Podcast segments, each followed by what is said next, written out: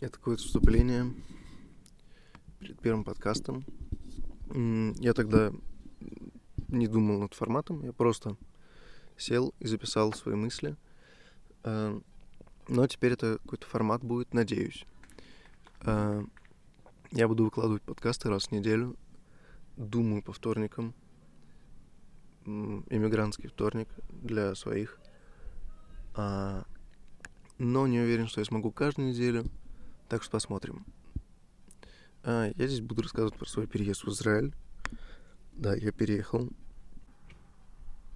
Рассказывать о своих приключениях, ныть из-за своих каких-то проблем и, конечно, восхищаться чем-то прекрасным. Добро пожаловать на подлый дневник. Dog got the mighty, let me tell the news. My head got wet in midnight dew. Great God, I've been down on my bending knees, talking to a man from Galilee. Всем привет. Я первый день в Израиле. Заселился, более-менее обустроил комнату. И вот сижу. Вчера был долгий и тяжелый день.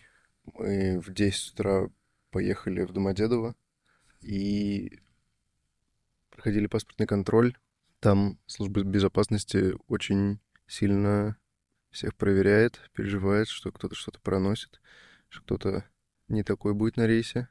Но нормально, все прошли. И думаю, ветра просто дохуя, нихуя не слышно. Но надеюсь, что нет.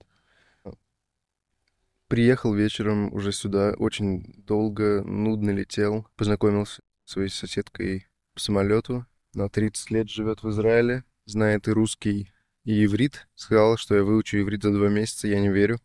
Uh, у меня он нулевой. Uh, шалом шаббат, кен, все. Пиздец шумно, нихуя не будет слышно. Да мне и похуй как-то.